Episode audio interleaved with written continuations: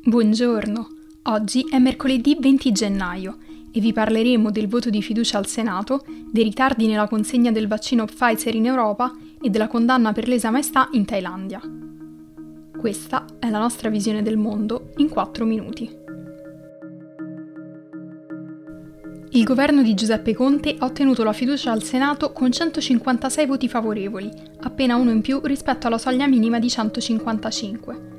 Adesso il Premier dovrà decidere se consultarsi con il Presidente della Repubblica Sergio Mattarella, vista la maggioranza poco stabile su cui può contare. Il leader della Lega Matteo Salvini ha fatto sapere che chiederà un colloquio con il Presidente della Repubblica, come la leader di Fratelli d'Italia Giorgia Meloni, perché c'è un governo che non ha la maggioranza al Senato e sta in piedi con chi cambia casacca. Ieri il Premier Conte ha tenuto il suo discorso al Senato, chiedendo di nuovo l'impegno dei partiti volenterosi che vorranno andare al governo con il PD, il Movimento 5 Stelle e l'EU, sottolineando l'importanza delle idee e dei progetti più che dei voti. Ricollegandosi al progetto di paese di quei 29 punti presentati all'inizio dell'esperienza di governo, ha rivendicato una forte spinta ideale che punta a investire nella fiducia che gli verrà data, sottolineando che anche la politica è stata costretta a misurarsi con scienza e tecnica per rispondere all'emergenza e alla crisi economica.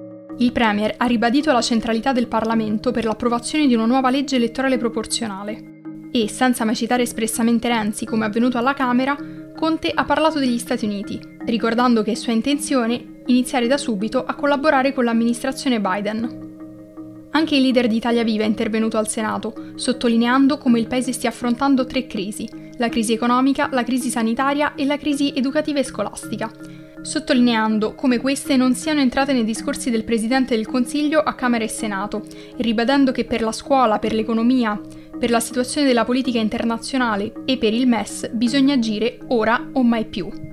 L'UDC ha annunciato che non ha votato la fiducia, mentre alcuni ex 5 Stelle come Gregorio De Falco hanno dichiarato il loro sostegno a Conte. L'ex ministra Teresa Bellanova ha fatto sapere che Italia Viva si è astenuta dal voto al Senato come ha fatto alla Camera. Parlando invece di coronavirus, alcuni paesi europei stanno ricevendo meno dosi rispetto ai primi accordi con Pfizer e BioNTech. L'azienda aveva già annunciato il ritardo dicendo di aver programmato interventi nello stabilimento di Puurs, in Belgio, che consentiranno di aumentare la produzione nei prossimi mesi.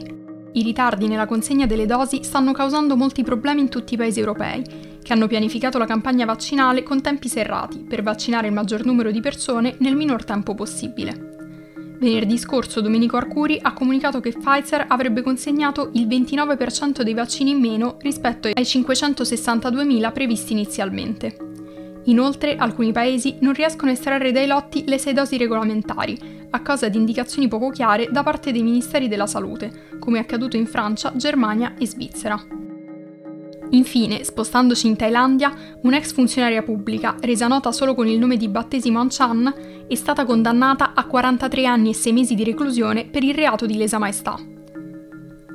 L'avvocata Pawini Chumsri del gruppo Thai Lawyers for Human Rights, che ha preso in carico il suo caso, ha spiegato che la donna è accusata di aver postato su Facebook e YouTube commenti critici nei confronti della monarchia. Inizialmente era stata annunciata una condanna a 87 anni, ma la pena è stata dimezzata perché si è dichiarata colpevole. Secondo la legge sulla lesa maestà, chiunque diffami, insulti o minacci il re, la regina, l'erede o il reggente può scontare tra i 3 e i 15 anni per ogni accusa. Sunai Pasuk, ricercatore di Human Rights Watch, ha sottolineato che la condanna invia un segnale agghiacciante perché segnala una precisa volontà del governo di reprimere ogni tipo di dissenso.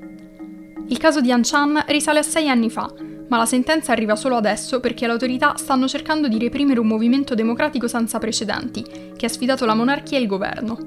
I manifestanti hanno criticato il re Ma Viralonkorn e messo in discussione la grande ricchezza e il potere della famiglia reale, chiedendo una riforma. Anchan è stata inizialmente detenuta dal 2015 al 2018 e ha negato le accuse fino a quando il caso non è passato a un tribunale penale. Per oggi è tutto, dalla redazione di The Vision a domani.